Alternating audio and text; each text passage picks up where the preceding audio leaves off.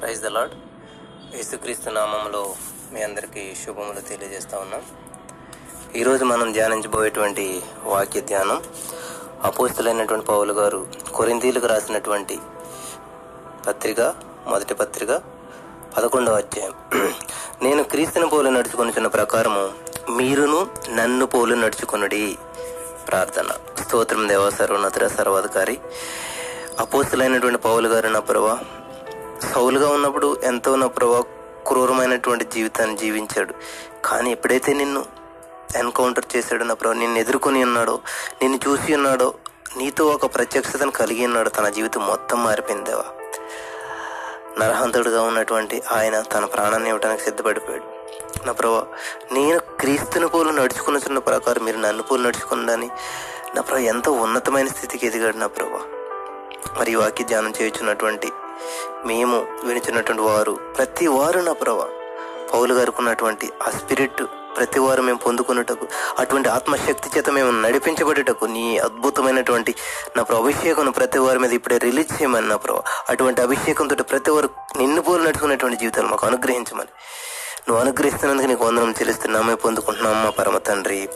ఆ మెయిన్ ప్రభునంద ప్రియమైనటువంటి వారులారా అపోస్తులైనటువంటి పౌలు గారు ఒక మాట చెప్తున్నాడు. కొరింతి సంఘానికి రాస్తూ నేను క్రీస్తుని పోలు నడుచుకున్న ప్రకారం మీరు నన్ను పోలు నడుచుకునుడి. ఎంత అద్భుతమైనటువంటి మాట అండి ఇది. ఎంత కాన్ఫిడెంట్గా చెప్తున్నాడు ఆయన ఆయన క్రీస్తుని పోలు నడుచుకుంటున్నాడంట. కాబట్టి మీరు నన్ను పోలు నడుచుకోండి అని చెప్తా ఉన్నాడు. ఈ రోజున చూసినట్లయితే పరిస్థితులు అన్నీ ఎట్లా ఉంటున్నాయంటే తల్లిదండ్రులు చర్చిలకు వెళ్తారు పిల్లలేమో ఆడుకుంటూ ఉంటారు. తల్లిదండ్రులేమో లేకపోతే పిల్లలు చర్చకి వెళ్తున్నారు తల్లిదండ్రులు వాళ్ళ ఇష్టానుసారం ఉన్నారు. ఇలాగ కుటుంబ సమేతంగా దేవుని చెందుకు వచ్చేటువంటి వారు చాలా తక్కువైపోయారు. పౌలు గారి జీవితం చూసినటువంటి ఏ వ్యక్తి అయినా కూడా ప్రపంచంలో చాలామంది అంటారు ఈయన మారడండి మా ఆయన మారడు మా ఆవిడ మారదు. లేకపోతే అతను చాలా మూర్ఖుడండి అతన్ని మారడు అని చాలామంది అంటుంటుంటారు నాకు అప్పుడు ప్రతి వారికి ఇదే మాట చెప్తాను. అపోస్తులైనటువంటి పౌలు కంటే మూర్ఖుడా మీ ఆయన? అపోస్తులైనటువంటి పౌలు గారి కంటే ఆ, దుర్మార్గుడా మీ ఆయన గారు? అంటే ఉండరు. పౌలు సౌలు గారి కంటే దుర్మార్గమైనటువంటి వ్యక్తి ఎవరు ఎందుకంటే ఇళ్ళలోనికి చొరబడి లోపలికి వెళ్ళంటే ఆడవాళ్ళని పట్టుకొచ్చి తలకాయలు నరికి పడేస్తాడంట ఆయన. అంత అటువంటి వ్యక్తి మీ కుమారుడు మీ అన్న లేకపోతే నీ భర్త లేకపోతే ఎవరైనా మీ మీరు అంటారు కదా మారరు వాళ్ళ దేవుళ్ళు తెలుసుకోవడం కష్టం అంటారు కదా మీ బాస్ ఎవరైనా సరే. చెప్పండి. అపోసలైన పౌలుగా మారక ముందు ఉన్నటువంటి సౌలు అంతటి క్రూరులా? కాదే. అంతకన్నా కొంచెం మంచివాళ్ళే కదా. అంటే అంతటి సౌలునే దేవుడు మార్చాడు. సౌలే మారి క్రీస్తు కొరకు తలకాయ తీయించేసుకున్నాడండి అతను. మరి ఈరోజు నువ్వు చెప్తావా? మారడా అని చెప్పేసి? అంటే దేవునికి అసాధ్యమైనది ఏమైనా ఉన్నదా? లేదు. అటువంటి సౌలుని దేవుడు పౌలుగా మార్చుకున్నాడు మార్చుకున్న తర్వాత అంతటితో తెలియదు అతను. సువార్త ప్రకటిస్తూ అతను ఏమన్నా నేను క్రీస్తుని పోలు నడుచుకుని ప్రకారం మీరును నన్ను పోలు నడుచుకునుడి. ఒక అతనంట ఈతకు నడక నేర్పాడంట. ఎట్లాగా తాళ్ళు కట్టి అటు ఇటును ఇలాగా నేల మీద వేసేవాడంట. సైడ్కి వెళ్ళిపోతుంట మళ్ళీ వెనకలాగేవాడంట మళ్ళీ నేల మీద వేసేవాడంట. వెనకలాడు అమ్మ ఇటు వెనకలాడుతుందని చెప్పి ఏం చేసి నిదానంగా నడత నేర్చుకుందంట. నిదానంగా నడకడం పెద్ద షూ పెట్టారంట. నా పీత నిదానంగా నడుస్తుందని. పీతకి నిదానంగా నడిచే అవకాశం ఉండదన్నమాట.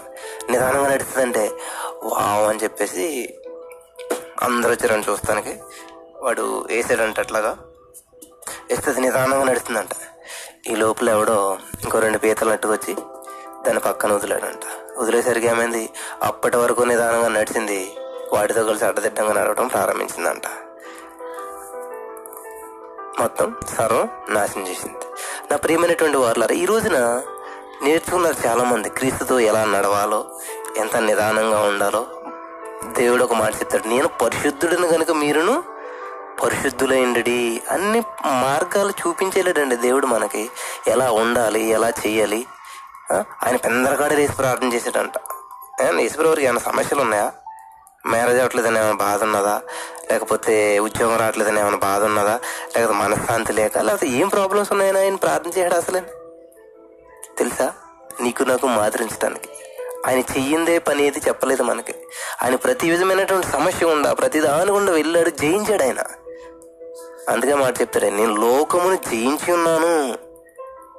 లోకంలో మీకు శ్రమ కలుగు నైనను ధైర్యం తెచ్చుకున్నాడు నేను లోకమును జయించి ఉన్నానని చెప్తున్నాడు దేవుడు. మరణాన్ని జయించాడు లో ప్రతి దాన్ని జయించాడండి ఆయన. జయశీలుడు మన వేసే అటువంటి దేవుని మనం కలిగి ఉన్నాం. చూసారా పీత? అంత నేర్చుకుని అంత చేసిన కళ్ళకి చివరికి ఆ ఇంకో రెండు పీతలు కలిసేసరికి తన గమ్యాన్ని మర్చిపోయింది తన విధానాన్ని. మర్చిపోయింది. ఈ రోజున చాలా మంది నడుస్తూ ఉంటారు. కొంతకాలం సడన్గా లోకాశలు లాగేస్తుంటాయి కొన్ని కొన్ని ఇవి వస్తుంటాయి అనమాట సడన్గా కొంతమంది ఫ్రెండ్స్ కొంతమంది బంధాలు కొన్ని కలిసేసరికి నడక మారిపోతుంది. మరి నువ్వు క్రిస్టియన్ పూలు నడుచుకుంటున్నావా? లేకపోతే మధ్యదారిలో నడుస్తూ నడుస్తూ ఉన్నటువంటి సమయంలో ఏదైనా కొన్ని నావిగేషన్స్ వచ్చేసి నేను నడకం దారి తప్పించేసాయా? దయచేసి గుర్తు దయచేసి ఒకసారి మిమ్మల్ని మీరు సరి చేసుకున్న ప్రియమైనటువంటి వారులారా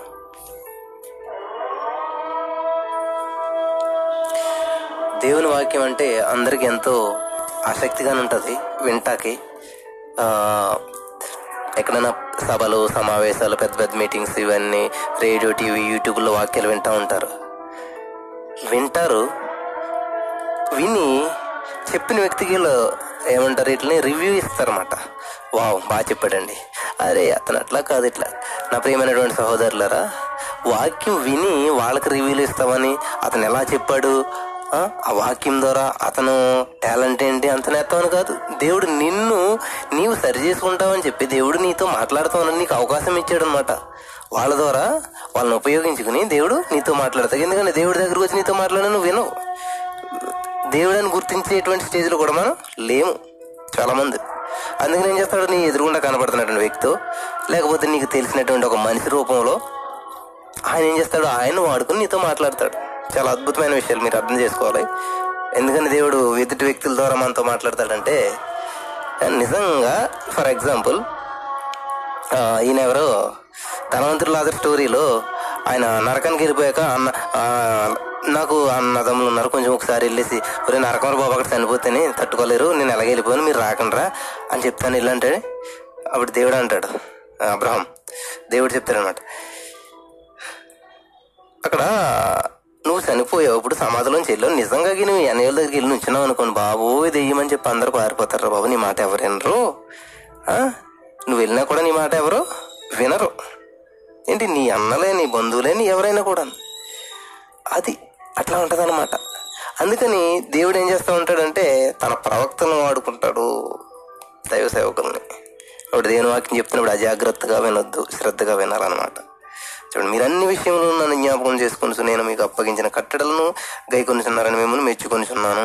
ప్రతి పురుషునికి శిరస్సు క్రీస్తనియు స్త్రీకి శిరస్సు పురుషుడనియు క్రీస్తునకు శిరస్సు దేవుడని మీరు తెలుసుకొనవలనని కోరుచున్నాను. ఏ పురుషుడు తల మీద ముసుగు వేసుకుని ప్రార్థన చేయను లేక ప్రవశించును ఆ పురుషుడు తన తలను అవమానపరచును. చూడండి తల head head head of the department అంటారు. దీనికి హెడ్ ఈనండి ఈ గృహానికి అధిపతి ఈయనండి అని చెప్తారంటే బాస్ ఎవరైతే పైన చెప్తారో వాళ్ళ మాట కంపల్సరిగా నెరవేరుతుంది అనమాట ఇక్కడ మనం గమనించవలసిన విషయం ఏంటంటే ప్రతి పురుషునికి శిరస్సు క్రీస్తు. స్త్రీకి శిరస్సు పురుషుడు. క్రీస్తునకు శిరస్సు దేవుడని మీరు తెలుసుకోవాలండి శిరస్సు అంటే ఏంటంటే తల. చూడండి తలలోనే మనకు అన్నీ ఉంటాయి. ఏముంటుంది? స్మెల్ చూడాలన్నా పంచేంద్రియాలు అంటారు మనకి. వాసన చూడటానికి మాట వినటానికి చూడటానికి రుచి చూడటానికి వినడానికి చెవులు ముక్కు నోరు అన్నీ కూడా ఎందులో ఉంటాయి తలలో ఉంటాయి. ఈవెన్ బ్రెయిన్ కూడా ఎక్కడ ఉంటుంది మనకి? తలలో ఉంటుంది అనమాట అంటే మనకు ఒక ఆలోచన రావాలన్నా ఒక మాట చెప్పాలన్నా ఎక్కడి నుంచి వెళ్తుంది? చెయ్యి పని చేయాలన్నా కూడా బ్రెయిన్ లోపల ఉన్నటువంటి ఆ సిస్టమ్ చెప్తేనప్పుడు చేయి పని చేస్తుంది. ఇప్పుడు ఒక దోమ కొడుతుంది అనుకోండి అప్పుడు బ్రెయిన్ వెళ్ళి చెప్తుంది? చేతొట్టి ఆ చెయ్యికుని అంత వెళ్ళి ఆ దోమను కొట్టని చెప్పేసి. అప్పుడు కాలు మీద ఉన్న దోమను చెయ్యి వెళ్ళి కొడుతుంది. సో ఇట్లా సిస్టమ్ అంతా ఉంటుంది. కాబట్టి ఈ తల మీదే ఈ తల ఎక్కడైనా చూడండి స్టాచ్యూలు పెడతారు ఎక్కడన్నా. ఏం పెడతారు? ఓన్లీ తలకాయలు పెడతారు. అంతేగాని తలకాయ లేనటువంటి ముండల్ని ఎక్కడన్నా పెడతాం మనం. చూసాం స్టాచ్యూస్ని రోడ్ల మీద అక్కడెక్కడ చూస్తారు కదా? ఈ అన్న రాజకీయ నాయకులు వీళ్ళే వాళ్ళే పెడుతుంటారు స్టాట్యూలు బొమ్మలు పెడుతుంటారు కదా? అక్కడ విగ్రహాలు పెట్టినప్పుడు ఓన్లీ తలకాయ ఒకటే పెడుతుంటారు. కానీ కాళ్ళు చేతులు పెట్టి మొత్తం అంతా పెట్టి పైన హెడ్ ఒకటే మానేసింది. ఎక్కడన్నా ఫోటో చూసారు మీరు? అంటే తల అనేది చాలా ఇంపార్టెంట్ అందుకే దేవుడు నేను చెప్పాడు తలగా చేస్తాను కానీ తోగ్గా అని చెప్తూ ఉంటాడు. అంటే తలకు చాలా విలువ ఉన్నదన్నమాట. ఈ రోజున స్త్రీకి శిరస్ ఎవరై అన్నాడు భర్త అంట. మరి భర్తకి శిరస్సు ఎవరు? క్రీస్తు అన్నాడంట అంటే అర్థమవుతుంది అందరూ ఏ స్త్రీ అయితే భర్తను విలువ ఇవ్వకుండా భర్తను పక్కన పెట్టి తన అధికారం చెలాయిస్తూ తననేమో తన మాట పట్టించుకోకుండా ఆయన ఆయన ఆయన ఏం కాదులేండి ఎంత నేనండి నా నేను చెప్తే అయిపోయినట్టండి. ఇంకా నా మాట నేను చెప్పాను కదండి అదే ఫైనల్. చాలామంది అంటుంటారు ఈ రోజుల్లో మా ఆయన అడగ అవసరం లేదండి నేను చేస్తాను కదా నేను నేను చెప్పానంటే అంతే అంతే అదే ఫైనల్. అంటే ఈ మాటలేంటి తలకాలేని మాటలు?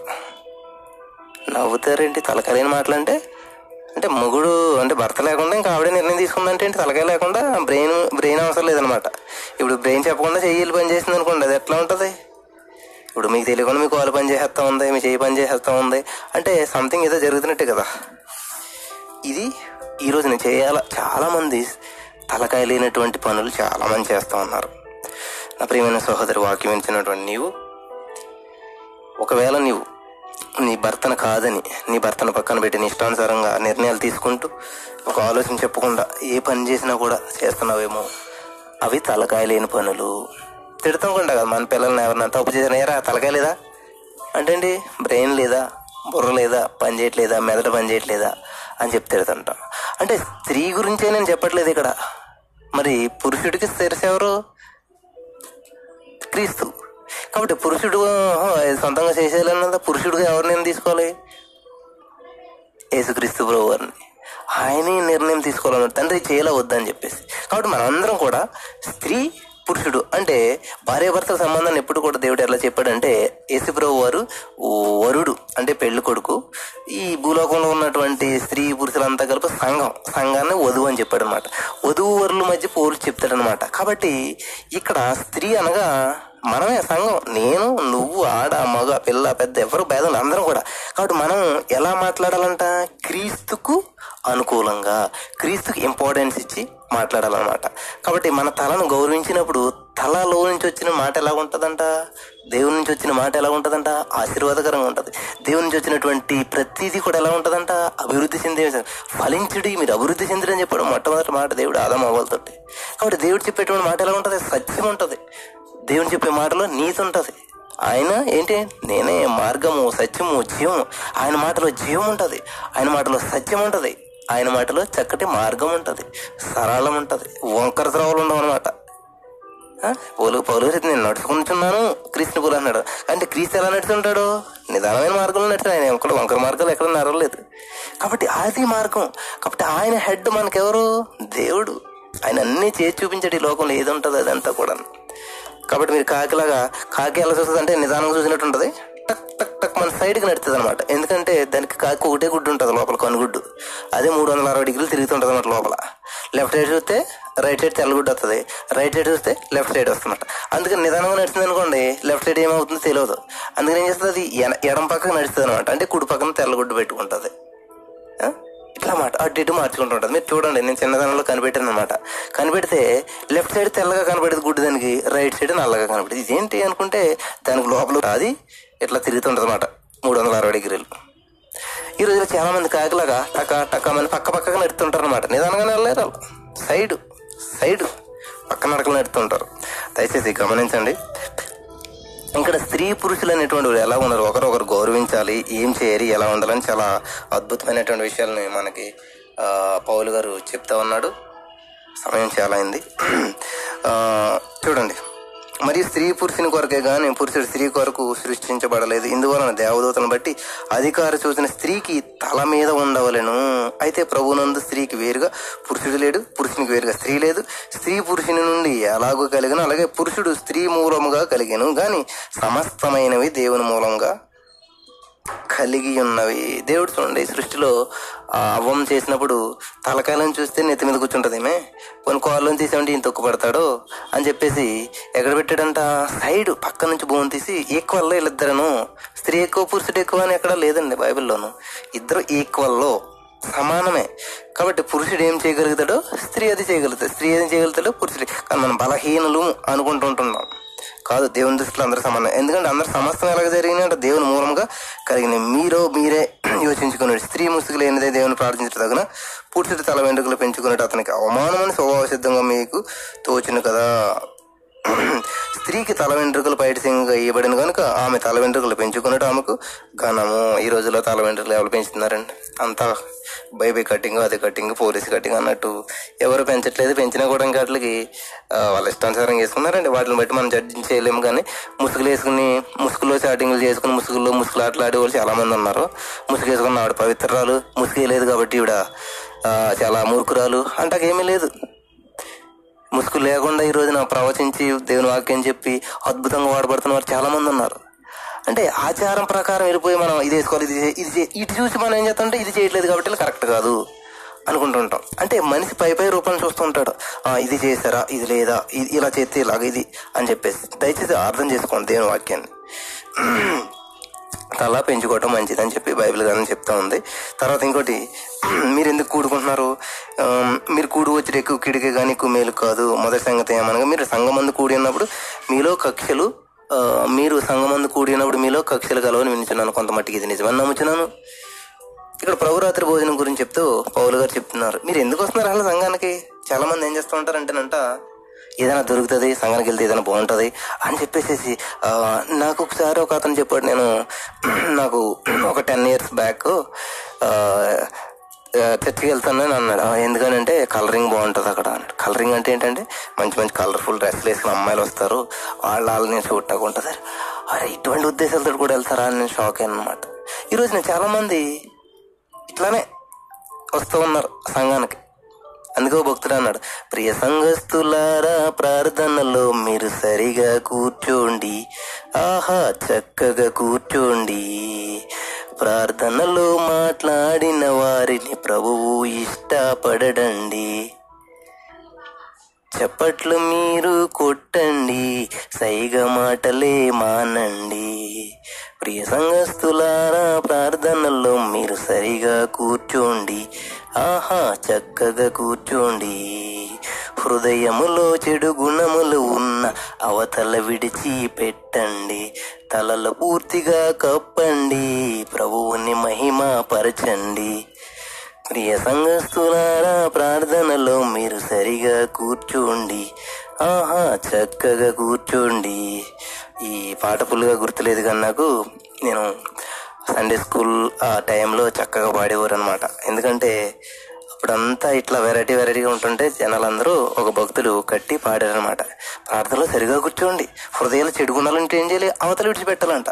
నువ్వు చర్చి గేట్ అవతల నువ్వు కలెక్టర్ అయినా సీఎం అయినా పిఎం అయినా ప్యూన్ అయినా పిఎం అయినా ఎవరైనా అక్కడే. చర్చి లోపలికి వచ్చేసాక ఈక్వల్ అందరం కూడా దయచేసి అది గమనించుకోవాలి మనం అంతా కూడా కాబట్టి నీ హృదయంలో ఏమున్నా కూడా చర్చి బయట విడిచిపెట్టేసి రావాలి. చర్చికి వచ్చి ఏదో మేలు పొందుకున్నా అంటే నువ్వు ఆశ్రయించబడాలని ఆశీర్వించబడతావు చర్చికి వస్తాను అంతేకాని చర్చిలు వాళ్ళ ద్వారా చర్చికి నువ్వు ఏదన్నా చెయ్యాలి కానీ చర్చి నుంచి నువ్వు ఏదో పొందుకోవాలని అనుకోకూడదు. దేవుడు నీకు నువ్వు ఆశ్రయించేవాడు దేవుడిని కంపల్సరీగా ఇస్తాడు. చర్చలు ఏదైనా పని చేస్తే సర్వీస్ చేస్తే దయచేసి చూడండి. ప్రభు రాత్రి భోజనం చేయడానికి మీకు ఇల్లు లేవా? మీ ఇష్టానుసారం ఇక్కడికి వచ్చి తింటున్నారు. ఇలా చేస్తున్నారని చెప్పి వాళ్ళు మీరు ఎత్తుంది ఎంత కీడికే మేలు ఏమి లేదు. మీరు వచ్చి రెండు నలుగురికి ఉపయోగపడతలేదు. నలుగురిని ఎంకరేజ్ చేయట్లేదు. నలుగురిని దేవుళ్ళకి నడిపించట్లేదు. ఇదంతా అని చెప్పి చాలా బాధపడి భిన్న అభిప్రాయాలు వీడు ఎక్కువ వాడు తక్కువ వాడు ఇట్లాగా అని చెప్పేసి చాలా భిన్న అభిప్రాయాలు ఉన్నాయని చెప్పి చెప్తున్నాడు అనమాట చూడండి. పదం ఇరవై మూడు వచ్చిన ప్రభు అయిన యేసు తాను అప్పగించబడిన రాత్రి ఒక రొట్టెని ఎత్తుకుని కృతజ్ఞాసులు చెల్లించి దానిని విరిచి ఇది మీ కొరకైన నా శరీరం నన్ను జ్ఞాపకం చేసుకున్నట్టుగా దీన్ని చేయడని చెప్పాను. ఈ ప్రకారం భోజనమైన పిమ్మట ఆయన పాత్రను ఎత్తుకుని ఈ పాత్ర నా రక్తం వలనైన క్రొత్త నిబంధన. మీరు దీనిలోని త్రాగినప్పుడల్లా నన్ను జ్ఞాపకం చేసుకున్నట్టుగా దీన్ని చేయడని చెప్పాను. మీరు ఈ రొట్టెని తిని ఈ పాత్రలోని త్రాగునప్పుడెల్లను ప్రభు వచ్చే వరకు ఆయన మరణమును ప్రచురించుదురు అంటే గుర్తు చేసుకుంటారు అనమాట కాబట్టి బాప్తిజం పొందినటువంటి నీవు రొట్టె ద్రాక్ష రసం తీసుకుంటున్నప్పుడు అది రొట్టె రొట్టె ముక్కలాగాను ఆ ద్రాక్షరసం ద్రాక్షరసంలా చూడకూడదు అనమాట యేసుక్రీస్తు ప్రభు శరీరం అని చెప్పి ఆయన నీ కొరకు నలగొట్టబడి ఎంత త్యాగం చేసి ఇచ్చాడు అది గుర్తు చేసుకోవాలంట. ఆ వైన్ ఐ మీన్ ఏంటది ద్రాక్షరసం తాగుతున్నప్పుడు యేసుక్రీస్తు ప్రభు రక్తాన్ని తీసుకోవాలంట. అంటే వారానికి ఒకసారి నెలకోసారి కొన్ని కొన్ని చర్చెస్ కొన్ని కొన్ని విధాలుగా ఇస్తాయి. ఏది ఎట్లా ఇచ్చినా పర్వాలేదు కానీ అసలు ప్రతిరోజు తీసుకోవాలని చెప్పి బైబిల్ అని చెప్తా ఉంది. ఇక్కడ శరీరము తినటం అంటే ఏంటంటే ఆయన శరీరం అనేది దేవుని వాక్యం అనమాట కాబట్టి ప్రతిరోజు మన వాక్యం ఏం చేయాలి? తినాలి భుజించాలి తింటానే ఉండాలన్నమాట. ఒకసారి ఎడ్వర్డ్ విల్లింగ్ గారికి ఎవరో ఒక వాగ్దానం వాట్సాప్ నెంబర్ ఇచ్చాడు ఆయన. ఎవరికైనా డౌట్స్ ఉంటే అడగనంటే ఒక వాగ్దానం పంపారంటే ఎవరు. ఆయన మాట అంటాడు చెప్తాను. మీరు పంపినటువంటి వాగ్దానంతో నేను బతకలేను. నేను రోజుకు ఐదు ఆరు అధ్యాయులు చదివితే కానీ నాకు సాటిస్ఫాక్షన్ ఉండదు అని చెప్పారు. కాబట్టి కొంతమందిని ఎలాగా తింటారంటే బైబిల్ తింటామంటే చదవటం అనమాట అలా ప్యాషనెట్గా చదువుతారు ఎక్కువ ఎక్కువ- ఎక్కువ అధ్యాయాలు చదువుతూ ఉంటారు. లేకపోతే ఒక్క అధ్యాయాన్ని ఎక్కువ సార్లు చదువుతూ ఉంటారు. ఎలాగైనా సరే దేవుని వాక్యం బాగా చదవాలి ప్రార్థన బాగా చేయాలన్నమాట. అప్పుడు మనం జీవం కలిగినటువంటి వ్యక్తులుగా ఉంటామన్నమాట. కాబట్టి ఈ ప్రభు శరీరం తినటం అంటే ఏంటంటే దేవుని వాక్యాన్ని ధ్యానించి తినటం. మరి రక్తం తాగడం అంటే ఏంటి? పరిశుద్ధాత్మ అభిషేకం. దేవుని నుంచి ఆత్మచేత ప్రతిరోజు నింపబడాలి అభిషేకించబడాలి. అటువంటి అనుభవంలోనికి ప్రతిరోజు మనం నడవబడాలి అని చెప్పి చెప్తున్నాడు అనమాట కాబట్టి ఎవడు అయోగ్యముగా ప్రభు యొక్క రొట్టె తినను లేక ఆయన పాత్రలను తగినవాడు ప్రభు యొక్క శరీరమును గూర్చి రక్తమును గూర్చి అపరాధి అగును కాబట్టి చూడండి పరీక్షించుకోనాలంట నా చిన్నతనంలో మంచిగా ఉండే చిన్న చిన్న చర్చెస్లో ఏం చేసేవారంటే ఎవరైనా కొట్లాడుకుంటే ముందు ఆ రొట్టె ద్రాక్షరం ఇచ్చే ముందు వాళ్ళిద్దరిని సమాధాన పరిచేవాళ్ళు. ఏమో ఎవరికైనా గొడవలని అందరూ మాట్లాడుకుంటారా ఎవరైనా మాట్లాడకపోతే వీళ్ళని చేతులు పెట్టుకుని మాట్లాడుకోండి అని చెప్పేసి ఇవన్నీ చేసి పల్లెల్లో కాళ్ళు పెట్టి కడిగించి ఇవన్నీ చేసేవారు. ఇప్పుడు చర్చెస్ పెద్ద అవ్వటం వల్ల కొన్ని కొన్ని డొనామినేషన్స్ ఇవన్నీ రావడం వల్ల ఇవి సిస్టమ్ అంతా జరగట్లేదు అన్నట్టు. కాబట్టి నిన్ను నువ్వు పరీక్షించుకో. ఇక్కడ చెప్ చదివితే ఉంది. అనేకులు బలహీనులు రోగులు అవుతున్నారంటే ఇది పరీక్షించుకోకుండా తీసుకోవటం వలన. మన ముప్పై రెండు వచ్చిన మనం తీర్పు పొందిన లోకంతో పాటు మనం శిక్ష కలుగుకుండానట్లు ప్రభు చేత శిక్షించారు కాబట్టి నా సహోదరులారా భోజనం చేయటం మీరు కూడి వచ్చినప్పుడు ఒకరినొకడు కనిపెట్టుకుని ఉండడు. మీరు కూడి వచ్చిన శిక్షావిధికి కారణం కాకుండా ఉన్నట్లు ఎవడైనా ఆకలి కొని తన వెంటనే భోజనం చేయవలను. ఇక్కడ చూడండి. ఇరవై ఏడు వచనం సారీ ఇరవై ఏడు వచనం. కాబట్టి ప్రతి మనుషుడు తనను తాను పరీక్షించుకోవడం వలను నీ గురించి నీకు తెలిసినంతగా ప్రపంచంలో ఎవరికి తెలియదండి. ఎందుకంటే నువ్వు ఏం చేసావో ఇంట్లో నీ తల్లి తండ్రి భా- భార్య భర్త ఎవరికీ కూడా తెలియదు. ఎందుకంటే నువ్వు నీకు నువ్వే తెలుసు. దేవుడు తెలుసు అనుకోండి. కాబట్టి నిన్ను నువ్వే పరీక్షించుకోవాలి. పక్కోళ్ళు కాదు. చూడండి ఎగ్జామ్స్ టైంలో కాపీ కొట్టకుండా అని చెప్పి మాస్టర్లు పెడతారు. ఎంతమంది ఎన్ని పెట్టినా వీటి చేయాలనుకున్నప్పుడు ఏదో విధంగా చేస్తుంటారు కాబట్టి చెయ్యకూడదని ఎవరిలో ఉండాలి? వీళ్ళలో ఉండాలన్నమాట. అక్కడ వాళ్ళలో వీళ్ళలో కాదు. ఎప్పుడైతే నీలో అటువంటి మార్పు ఉంటుందో అటువంటి స్థితిలో నువ్వు జీవించగలుగుతావో ఇంకా అది దానికి ఎవరు చెయ్యవసరం లేదనమాట కాబట్టి దా- దయచేసి అర్థం చేసుకోండి. ఇక్కడ మనం మన నడక ఎలాగున్నది? క్రీస్తుని పూలు నడుచుకుంటున్నామా గుర్తు చేసుకోండి ఈ విషయాలు బాగా. నొట్టె ద్రాక్షరాజం తీసుకుంటున్నప్పుడు దేవుని శరీరం రక్తాన్ని గుర్తు చేసుకుంటున్నామా? నెక్స్ట్ నిన్ను పరీక్షించుకుంటున్నావా? ఎవరో పరీక్షించడం కదమ్మా. నీలో ఉన్న లోపం నీకే కనపడుతుంది నిన్ను నువ్వు పరీక్షించుకోనాలి నిన్ను నువ్వు సరి చేసుకోనాలి నిన్ను నువ్వు పరిశుద్ధపరచుకోనాలి. దేవుని రక్తం ద్వారా దేవుని వాక్యం ద్వారా దేవుని సన్నిధిని అనుభవించడం ద్వారా. ఇటువంటి రీతిలో నువ్వు సాగినప్పుడు దేవుడు నిన్ను ఉన్నతంగా దీవిస్తాడు మీకు ఏదన్నా ఉన్నదంటే ప్రభువుని మహింపరిచే విధంగానే ఉండాలన్నమాట. ఏదైనా సరే ఇల్లున్నా ఏ వస్తువు ఉన్నా ఏదున్నా కూడా ప్రభున మహిమార్థంగా ఉండాలి. కాబట్టి మనం క్రీస్తుని పూలు నడుచుకున్నామా నీ నడకెలా ఉన్నది? నువ్వు చేసే ప్రార్థన ఎలాగున్నది? నువ్వు కట్టే బట్ట ఎలాగున్నది? నువ్వు ప్రతిదీ కూడా ఒకసారి నువ్వు నడుస్తున్నటువంటి మార్గంలో ఈ నువ్వు వెళ్తున్న మార్గం ఎలాగున్నది? నీ నడిచే నడక ఎలాగున్నది? ఒకసారి మనం మనం పరిచయం చేసుకుందాం ప్రార్థన చేద్దాం. స్తోత్రం దేవ సర్వోన్నతుడ సర్వాధికారి. అద్భుతమైనటువంటి విషయాలు నాతో మాతో మాట్లాడు మరి ఈ రోజున విన్నటువంటి వాక్యం ద్వారా ప్రతి వారు వారి నడకను సరి చేసుకున్నట్టు నా ప్రభావ తనను తానే పరీక్షించుకున్న వల్ల నువ్వు చెప్పిన వాక్యం ప్రకారం ఈ రోజు నీ వాక్యం ఉన్నవారు ప్రతి వారు నా ప్రభావ వారిని వాళ్ళు పరీక్షించుకుంటున్నారు. ప్రతి వారు మోకరించి ప్రార్థన చేస్తున్నారు నా ప్రభు. మరి దయచేసి ఎవరైతే వాళ్ళు మరి వారి యొక్క నడకలను సరి చేసుకుంటున్నారో వారిని స్థిరపరచమని. వారు తీసుకున్నటువంటి నిర్ణయాలు నా ప్రభావ ఇది ఎవరైతే నేను తెలుసుకోలేనటువంటి స్థితిలో వారు నేను తెలుసుకునేటకు కృప చూపించి ఈ వాక్యం ద్వారా వారి హృదయాలను తెప్పలింప చేయమని వారి హృదయాలను మార్చమని నీ వైపు త్రిప్పుటకు సహాయం చేయమని బలపరచమని మా రక్షకుడు ప్రభావ నేసినాము నడుచు ప్రార్థన చేసి పొందుకుంటున్నామా పరమ తండ్రి. ఆ మెన్